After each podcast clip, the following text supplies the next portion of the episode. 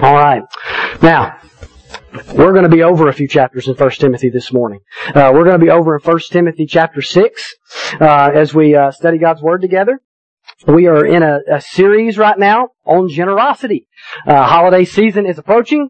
You see here we've got some uh, Operation Christmas Child boxes that we're going to pray for during our offering time, uh, as these represent children uh, in different parts of the world that are going to be receiving these and hearing the gospel, and that is a good thing. And so, uh, thank you for participating in that. And so, we're going to pray for those. And uh, and it's the picture uh, for us uh, this morning as we're in this series on generosity uh, that we want to live generous lives that bless others and to help advance the gospel. Last week we talked about avoiding the things that can prevent generosity. We talked about avoiding certain attitudes certain mindsets, certain hopes and beliefs. And making sure that we understand that God is our provider and that He actually owns everything. That He's in control of everything. And that our hope's not supposed to be in our money, but in God. This week, the focus is on that we're not simply called to trust God and not money. It's more than that. What we believe and where we've placed our hope should be demonstrated by how we steward our money and in the area of generosity. Believers are called and commanded to be generous. It's not optional. It's a fruit of the Christian life. We serve a generous Lord. And when He takes over our life, He begins to turn us into increasingly more generous people. And so that's what we're kind of looking at today. And today we're going to see that this call to generosity has ramifications for both earth and heaven. It has ramifications for how I live and steward my money now and ramifications for the future, both now and both later. God doesn't allow you and me to act like this life does not matter and that only heaven matters and we'll just kind of do what we want to do in this life and one day we'll go to heaven and we'll do what we want to do there kind of thing. And at the same time, God doesn't allow us to act like this life is all that, all that matters. God calls Christians to live for heaven in a way that impacts earth. And he calls us to live on earth like we are citizens of heaven.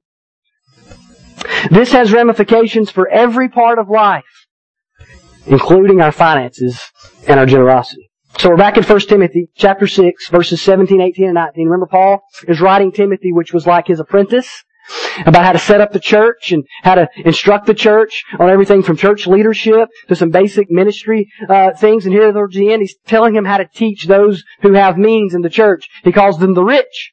And if you weren't here last week, what we talked about is if you're most of us, many Americans, biblically speaking, would be considered rich.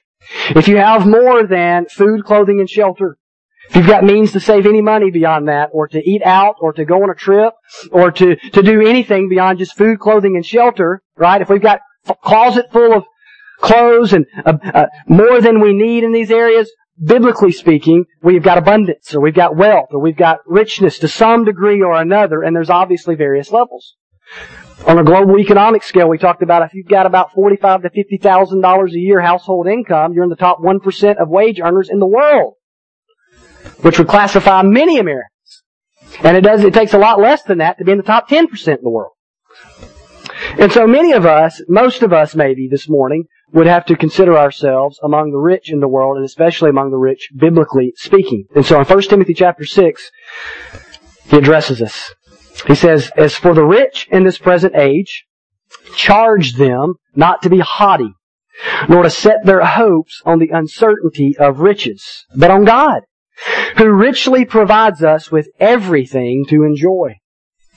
They are to do good, to be rich in good works, to be generous and ready to share, thus storing up treasure for themselves as a good foundation for the future so that they may take hold of that which is truly life. Now our focus this morning is on verses 18 and 19. Last week we talked about that address in verse 17 and the, the attitudes and things we need to avoid, the enemies of generosity and how our hopes ultimately like not to be in money, but the way we defeat greed and all those things in our life and don't put our hope on money is to hope in God. And that when our hope is cast on God and we see Him as the provider and therefore the owner of everything, that transforms the way we view possessions and wealth and money and all those sort of things because we realize when God calls us to be generous, He's calling us to give His money away. And it's always more fun to give somebody else's money away, right? And so that's what we're always doing. Now, in verses 18 and 19, he gets into the real ramifications of that, of what it looks like. He says we are to do good, to be rich in good works, to be generous, to be ready to share. So two major categories here for verses 18 and 19. Number one, generosity as it relates to now. Generosity as it relates to earth. He goes directly from talking about enjoying God's provision to giving us a command to be generous. Did you catch that there at the end of verse 17? Put your hope in God who richly provides you with everything to enjoy. They are to do good. They are to be rich in good works. They are to be generous. He goes straight from enjoy what God has given you to give away and to share and to be generous with what God has given you. And the reason for that is this, I believe. Christian, you can't enjoy God's blessings to the fullest without being generous because God hasn't designed you to be self-indulgent, materialistic, or a hoarder. He's designed us to be givers. And He's designed us that way. He calls His people and He blesses us. The Bible's cover to cover from Genesis all the way through teaches that we are blessed in order to be a blessing. Uh, that is just the fundamental nature, the DNA of what it means to be the people of God that things flow through us, okay? And so that we are to be generous, and that is a part of enjoying what God has given us. You know, you can't enjoy surround sound in, uh, on a TV or in your living room with the mute button on. Not designed to be enjoyed that way, right? It's gotta be set right, and the volume's gotta be up. There's a myriad of things that we could illustrate that way. Things don't work as well when they're not working according to design. And as Christians, if we live materialistically, if we don't live generously, if we don't discipline ourselves and, and pray and ask God to make us more generous and work to be more generous and to grow in that area, and all we think about is for ourselves and having more and having better, we will not flourish spiritually because we are not designed to work that way. We're not saved to work that way. But Generosity can be a battle, as we talked about last week. We live in a culture that constantly tempts us to and celebrates materialism. Commercials inundate us with pitches for better products and a better life. We don't just want a fill in the blank, we want the best fill in the blank, a better fill in the blank. And culture reminds us of this. Millions and billions of dollars are made just encouraging us to buy things we don't need, to replace things that we already have. Randy Alcorn, in his book, The Treasure Principle, I mentioned last week that we would quote from this book often in this series. Incredible book. He gives six treasure principles, and one of those, I mentioned a couple of them last week. One of those principles is that giving is the only antidote to materialism. And that's one of the reasons you see this transition here in 1 Timothy chapter 6. He goes straight from all that you have and all God's blessed you with to be generous. Because we do have and because God has blessed us, there is an incredible temptation to be like the guy in Luke 12 who stores up for a day that's not even coming sometimes. Who rejoices and, and is not rich towards God, but is, but is just rich in what we have or what we hoard or what we are blessed with. Giving is the only antidote to materialism. It helps break that that chain, that potential bondage by forcing us to remember that there are other people and that this all comes from God and we're stewarding what He's given us and it helps us get outward focus and get the focus off ourselves. But this antidote requires action. It's not enough for us to feel a certain way or for us to desire to be generous. For, not enough for us to feel empathy for those that we could bless. True generosity requires action. God is concerned uh, not simply with how we feel, God is concerned with what we do. And so these commands, these fourfold command here on generosity is all very action oriented. The first thing he, gives a fourfold command. The first thing he says is do good. He says command them, encourage them. They are to do good. This should be the all-encompassing nature of our life. We should be people who do good, do what is right, live for the kingdom, and live for the benefit of others. This is kind of a broad, general thing here. Because with money, with one degree or another comes power. Comes power. And it's possible to have money and to have power and to not do good with that money and with that power. To oppress even. People can do this through corruption or for cheating and swindling and stealing when employers mistreat employees, when people don't pay others what they're owed, doing bad instead of good. It's possible, it's possible to not do good with the wealth. This was a pro- problem in the New Testament with many of what the Bible would refer to as the wicked rich. Because money and power can corrupt. But it can also happen through simply ignoring. We can not actively do good. It's not that we're out purposely doing evil. We're just not actively doing good. We don't live for the kingdom. We don't give to help the spiritual and physical needs of others. We're not actively engaged in doing good. So he says, do good. This should be the overall nature of who we are in Christ. We're seeking to do good. But all of that says be rich in good works. These are deeds and actions. A very active command. Be rich, be filled with, have plenty of good works. He says you're rich, be rich in good works. Don't just be rich in money. Don't kind of sort of do good, but all out. Be rich in doing good, in doing good works. You know, throughout the New Testament we're called to do good works, and it's actually told us that it is a fruit of being a follower of Christ that we will do good works. Hebrews 10, 23 through 25 says it this way. Let us hold fast the confession of our hope without wavering. For he who promised is faithful. So we're to hold on to what we believed, our confession of our hope in Christ. And he said, let us consider how to stir one another to love and to good works. He says, church, we're to consider how I'm to prompt you, you're to prompt me, and we're to prompt one another to love and to good works, not neglecting to meet together, as is the habit of some. In other words, be involved in the local church and the local assembly like you're being this morning, and encourage one another all the more as you see the day drawing near. We are part of the reason we assemble, part of the reason we meet, part of the reason we have a Sunday service and small groups and home groups and those sort of things is to stir one another to love and good works and to grow in these things. Matthew Perman writes in his book, What's Best Next, how the gospel transforms the way you get things done. This quote. According to the scriptures, good works are not simply the rare, special, extraordinary, or super spiritual things we do. Rather, they're anything we do in faith. Raising our kids by faith. Doing our jobs by faith. Serving our neighbors by faith. It's not just the, the mission trip. It's not just the, the, the, the feeding the homeless. The, all those things are good. But it's not just that. Everything we do by faith, in a sense, is to be a good work. And one of the things that we can do, we're seeing here, is we can do good works with our resources. We can help fund ministry. We can share the, help share the gospel, help plant churches, help feed the poor, help the hurting, help orphans. And our treasure can be a way to do those good things and help serve those good things. But it's also about more than money. I find it interesting that in this passage on money, he addresses good works. Because, see, sometimes the easiest thing for some people to do is write a check. Some people would rather write a check than give their time. And the Bible calls us to steward all of who we are. Our time, our talent and abilities, our treasure, everything we have in a way that advances the kingdom agenda, that brings glory to God, and that serves and loves our neighbor. And so it's about more than just our generosity with our money. It's not less than that, but it is about more than that. So we need to be people of faith, and our life should be filled with actions of faith, these good works that glorify God and bless others. He says we're also to be generous. That word literally means to be liberal, to willing to give unstintingly.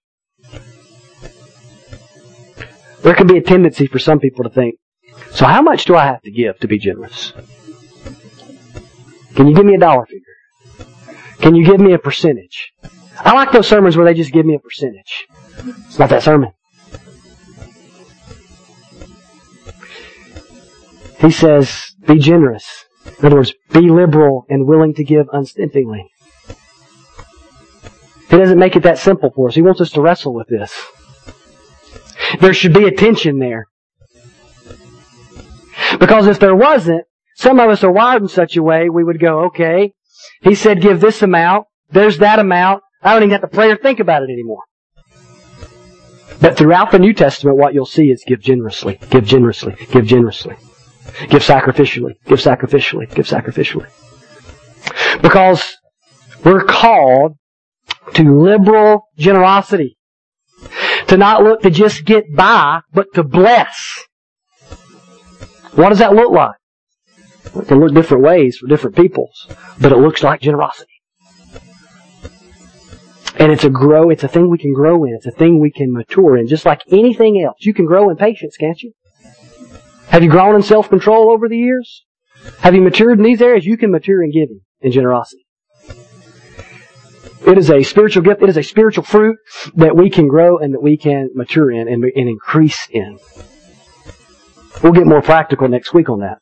Now, be ready to share, he says, is, is the other command we see here.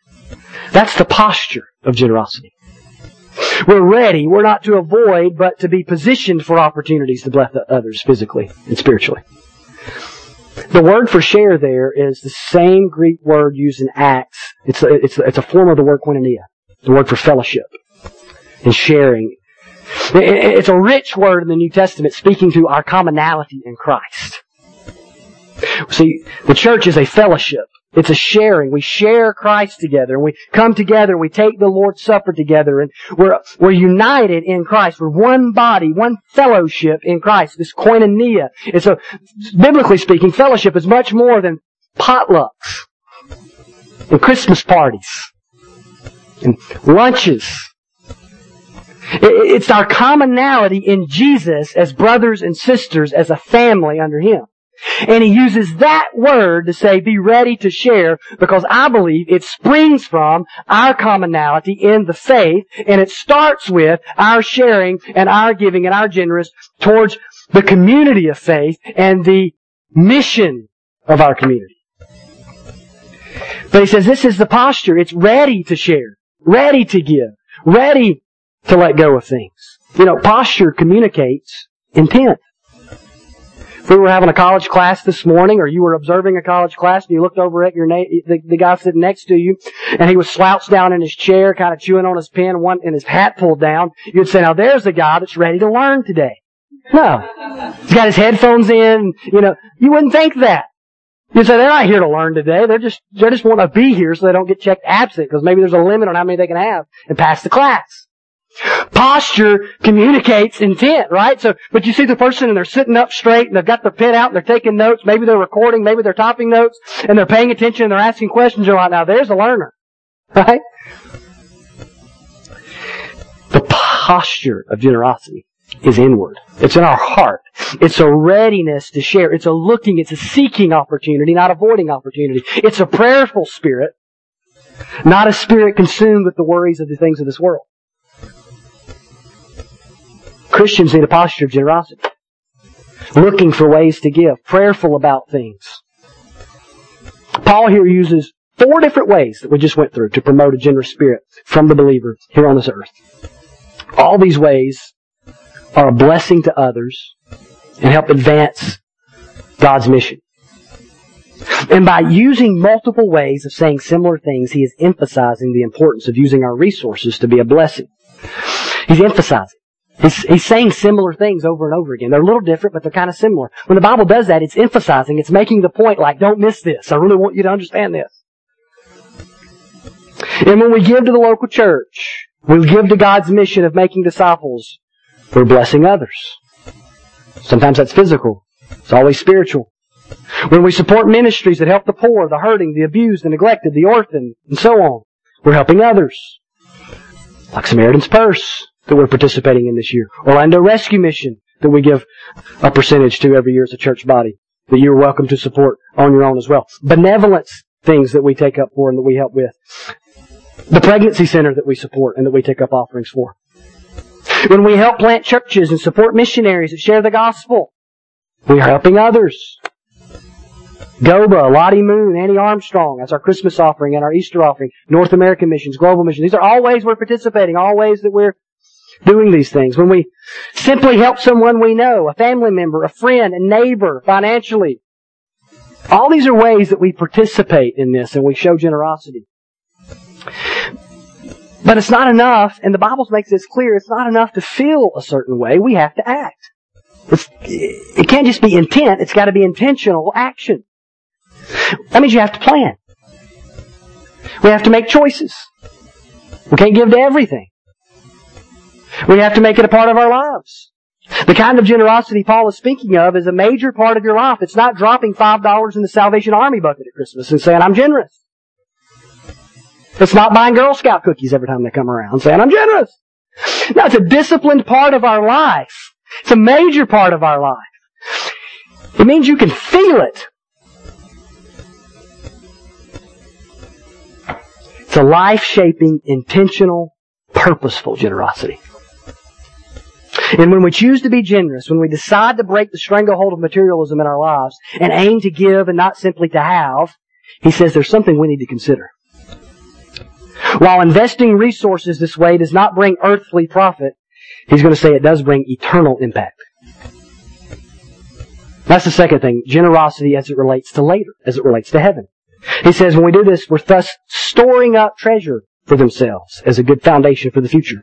So that they may take hold of that which is truly life. He is connecting earth and heaven through giving. Think about that. He's drawing a straight line from how we use our resources here to heaven. There's a tendency for us to disconnect life in this world from life in the next. But how we live in this life matters. In fact, we can store up treasure in this life in heaven. Notice, all of verse 18 is about giving away. And all of verse 19 is about what you get. You give away, but you store up for yourself. You bless others, but you're blessed in blessing others. See, when he says storing up treasure for the future, he's clearly, see, clearly referencing the words of Jesus. It's going to be on the screen for you. Matthew chapter 6 verses 19 through 21. I believe this is where he's, where he's getting this from. This is what Jesus taught. Jesus said, do not lay up for yourselves treasures on earth, where moth and rust destroy and where thieves break in and steal, but lay up for yourselves treasures in heaven, where neither moth nor rust destroys and where thieves do not break in and steal. For where your treasure is, there your heart will be also. Jesus is saying, you don't lay up treasure on, on earth because it can be destroyed or stolen, etc. Right? It's one of those things. This world is fallen. Bad things happen. And bad things happen to our resources. This world is temporary and life is fleeting. Life here and now, the present life as we know it, is not forever. So Jesus says you need to make a wiser investment. Paul says you need to make a wiser investment. We need to lay up treasure in heaven. Because it can't be destroyed there. It can't be stolen there. It's, it's eternally lasting there. Jesus is saying having treasure in heaven is better than earth because heaven is better than earth. One is eternal, one is not. One has consequences of sin, one is protected from the consequences of sin. Because there is no sin in heaven. And so Paul's thinking and Jesus' thinking is in line. He wants us to store up treasure for the future. He's talking clearly about our future in heaven. And here's the thing. Paul and Jesus are in line in this because they both understood something. Heaven is the home of the believer. That's our true home. We're seated with Christ, the Bible says, in heavenly places. And we're going to live way longer in heaven than we're going to live in this life here and now. We may live to be 80, 90, 100, 110 years old. Who knows how long? But we're going to live forever in heaven. Two more of Alcorn's principles from that book, I'm going to give them to you right now, are heaven, not earth is my home, and my heart always goes where I put God's money. And we see that those principles expressed in what Paul's saying and what Jesus is saying. Heaven, not earth, is my home, and my heart is all, always goes where I put God's money. Listen to Philippians 3.20. Paul writes this there. Our citizenship is in heaven. And from it, we await a Savior, the Lord Jesus Christ. That's kind of our posture. We understand we kind of got this dual citizenship. Yeah, we're on the earth and we're to, to do good here and to love and to serve and to, to seek human flourishing and to, it, it talks about in Jeremiah we're to live like, like exiles and like missionaries where we're at. But at the same time we understand our true home, our lasting home is not here, it is in heaven. And we're waiting for Jesus to come back. And so we're to live with that posture as well. So we're to remember that our real home is not here, but is in heaven, and then we're to invest accordingly. When I was a kid, about nine, ten years old, uh, my parents um, built a house, and we had lived in this little house in our town my whole life. And for much of my life that I can remember my childhood, my mom would buy these little books, the houses in them. and all these different floor plans. And she would earmark them, right? And then we'd get in our car and we'd go through neighborhoods and we'd drive and we'd look at houses and we'd spend weekends doing that. It was a blast at nine years old.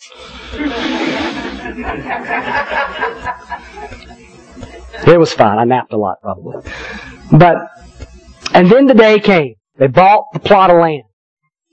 They had the plot of land cleared. Then they had to plant grass. And I had to help plant grass on the plot of land. And then they built the house. And they picked out all the things to go in the house. And there was flooring and there was carpet and there was all these different things that they had to decide on. They had to furnish the house. Years went into that. The whole process. And like a year to build the house. All kinds of time and energy. And I can promise you, took a lot of little vacations growing up. We never put that kind of time and energy into a vacation. We never planned our, our hotel room stays like that. I'm not saying we didn't put any time into it, although we were known from time to time to just kind of pack up and hey, let's just go on vacation. What? Huh? You know, let's go. But when it came to picking out a hotel room or wherever you're going to stay for a few days, nowhere near the same amount of time, energy, and resources went into that because one was home and one was not. And we knew the difference. And we spent a lot more money on home than we spent on what was temporary. We were a lot more invested in it. We cared more about it. And you do the same thing now. We all do. And the practical implication of that is that we shouldn't spend years, excuse me, spend energy so focused on the here and now that we completely miss that we're going to live way longer somewhere else. I'm not saying the here and now don't matter. I'm saying this. We live in the here and now in light of the later.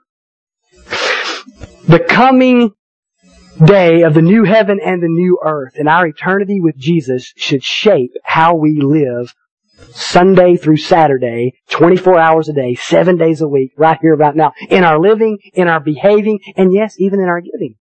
We shouldn't treat earth like it's our true home. Like it's our eternal, eternal home.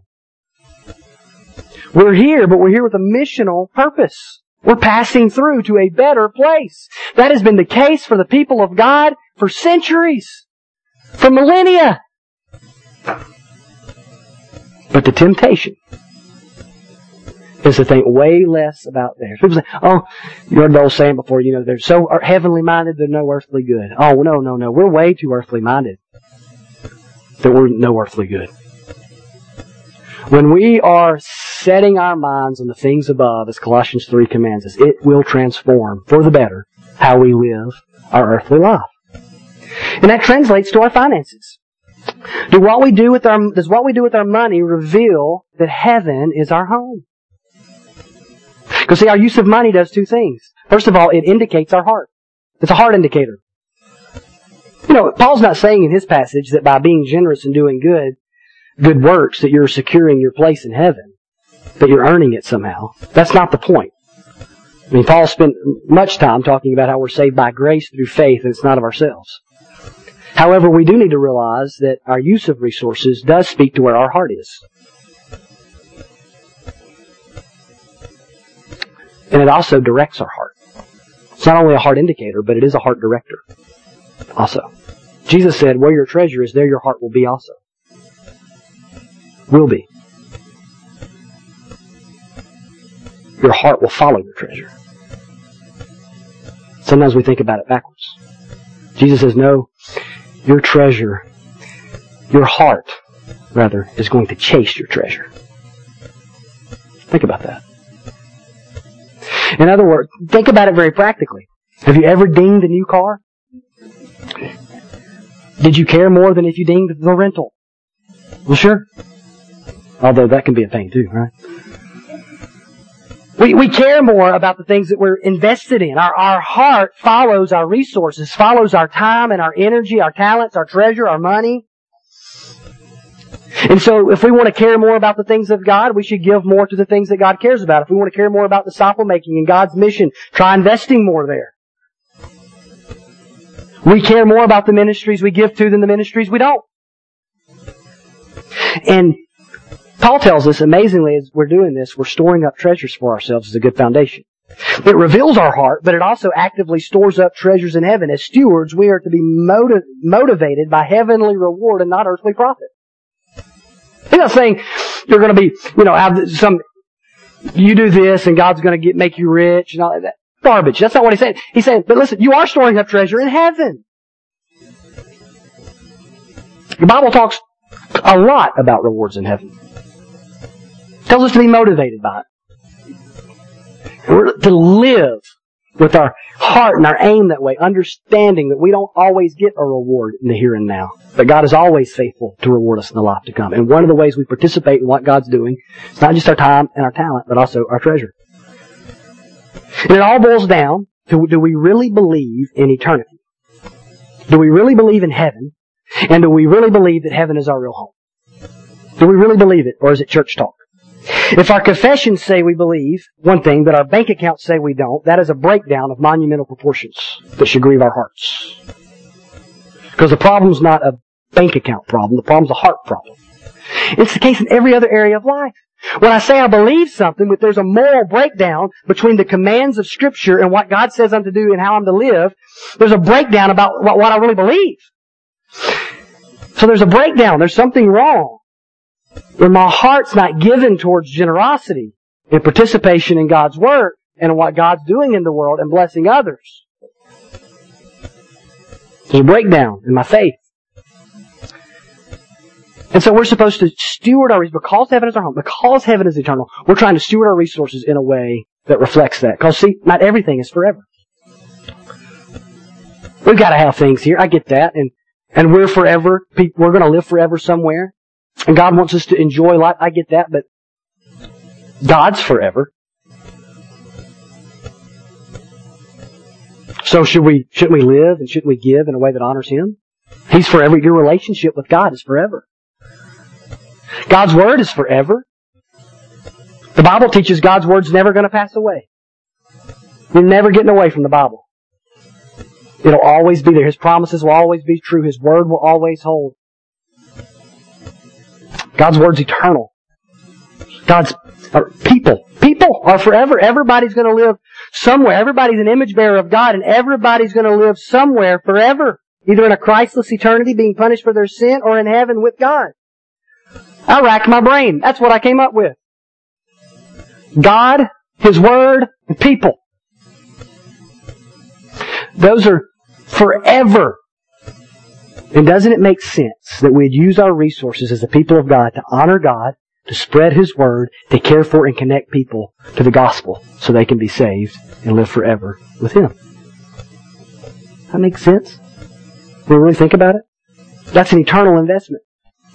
You might have heard of the missionary Jim Elliot. He was a martyr who died for his faith several years ago, a few decades ago. He said this, famous quote of his, He is no fool who gives what he cannot keep to gain what he cannot lose. That was true in his life as he laid down his life to advance the gospel, and it's true on a very practical level with our possessions. We're not foolish to give what we can't keep to gain what we can't lose. Paul says when we store up treasure for the future, we take hold of that which is truly life. Real life is what it means in the Greek.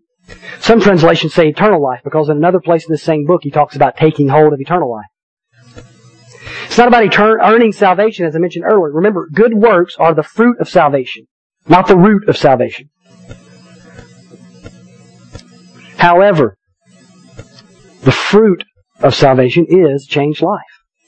And the idea that we'd expect our eternities to be different from the lost people around us if our lives and our stewardship isn't is incredibly wrong.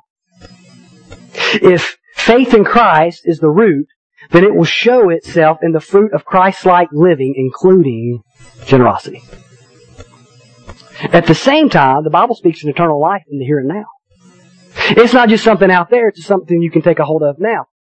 Somebody once said that actually when the Bible talks about it, it talks about it in terms of quality of living as much as, or more so than the terms of the endurance of living forever. The Bible talks about abundant life, right? Eternal life in the here and now. Eternal life is connected to Jesus. So you begin eternal life the moment you believe in Jesus. And the New Testament speaks of it that way.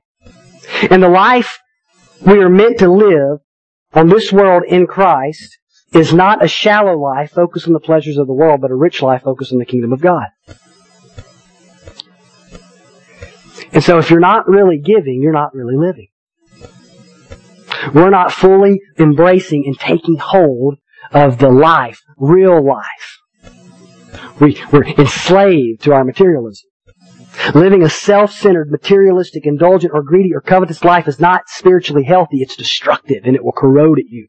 You're missing out on something not just in not storing up for later. You're missing out on really living in the here and now. Taking hold of that which is truly life.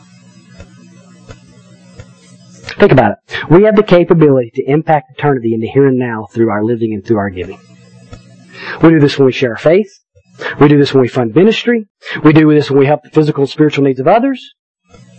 So, for instance, if you give here to North Park, when people trust Jesus or people grow spiritually and take their next step towards Jesus and people are helped through situations and they prosper spiritually, whether it's through salvation or spiritual growth, you're participating. You have a share in that. You had a part in that if you help fund ministry here. It's the same with missionaries. We have a missionary right out of our church, Caitlin, who's over in Belfast. If you're participating financially in what she's doing, you're participating when a student comes to Christ there. You have, you're participating in that. We're going to learn all about that, I believe, in eternity. We're going to be able to connect the dots from how we participated in seeing people come to faith in Christ. Yes, salvation's all of the Lord, but how He used us to get the gospel to them and to minister to them. We need to make the connection between heaven and earth. And we need to live that way. You know, the ultimate connector between heaven and earth is the mediator between God and man, Jesus. He came from heaven to earth, lived a real earthly life. We know this. He, he died a real death for real sin, our sin on the cross, rose, literally rose from the dead in a way that drastically impacted eternity for all those who believe. And it's only Jesus who transforms our life on earth and secures for us life in heaven. And He's the ultimate connector between life here and life there. And when we live life centered on Him, it transforms everything about heaven and earth. And when we believe the gospel, we become people of mission on earth with a home in heaven. And only when we've trusted in the treasure that is Jesus can we be transformed to where we'll want to use our treasure in a way that glorifies our true treasure, which is the Lord Jesus. So, today, first of all, we need to understand that we're called to generosity. This is not an optional thing for the Christian. It's a God's work in our heart, and we are to steward our resources on this earth in a way that brings Him glory. Actively doing this with our time, our talents, and our treasure. We need to have a posture of generosity on this earth. And we need to realize there's a connection between what we do on this earth and heaven. It reveals our heart. It reveals whether we've been transformed. And also we can store up treasures in heaven. It helps direct our hearts towards the things of heaven. So what does our stewardship say about where our heart is this morning? Are we actively storing up treasure in heaven? Here's my challenge today. I want you to pray this prayer today and this week. Father, will you show me how I can be a better steward and make me an increasingly generous person? Show me how I can be a better steward and show me how I can be an increasingly generous person. Because we know He wants us to be good stewards and we can all be better at it. I know I can. And we know He wants us to be increasingly generous and we can all be more generous and I know I can. In a myriad of ways. Just in our daily life. So will you pray that prayer today before we leave and will you pray that prayer this week? And, and if you don't know Christ, if there's never been a time in your life where you've grasped the generosity of God in Jesus, and had your earthly life transformed from the inside out. Been made into a new person. That only happens through faith in Christ. And so I encourage you to trust Jesus today. And if you're a believer in Christ, I encourage you to press on in our walk together to be more Christ-like even in our generosity. Let's pray.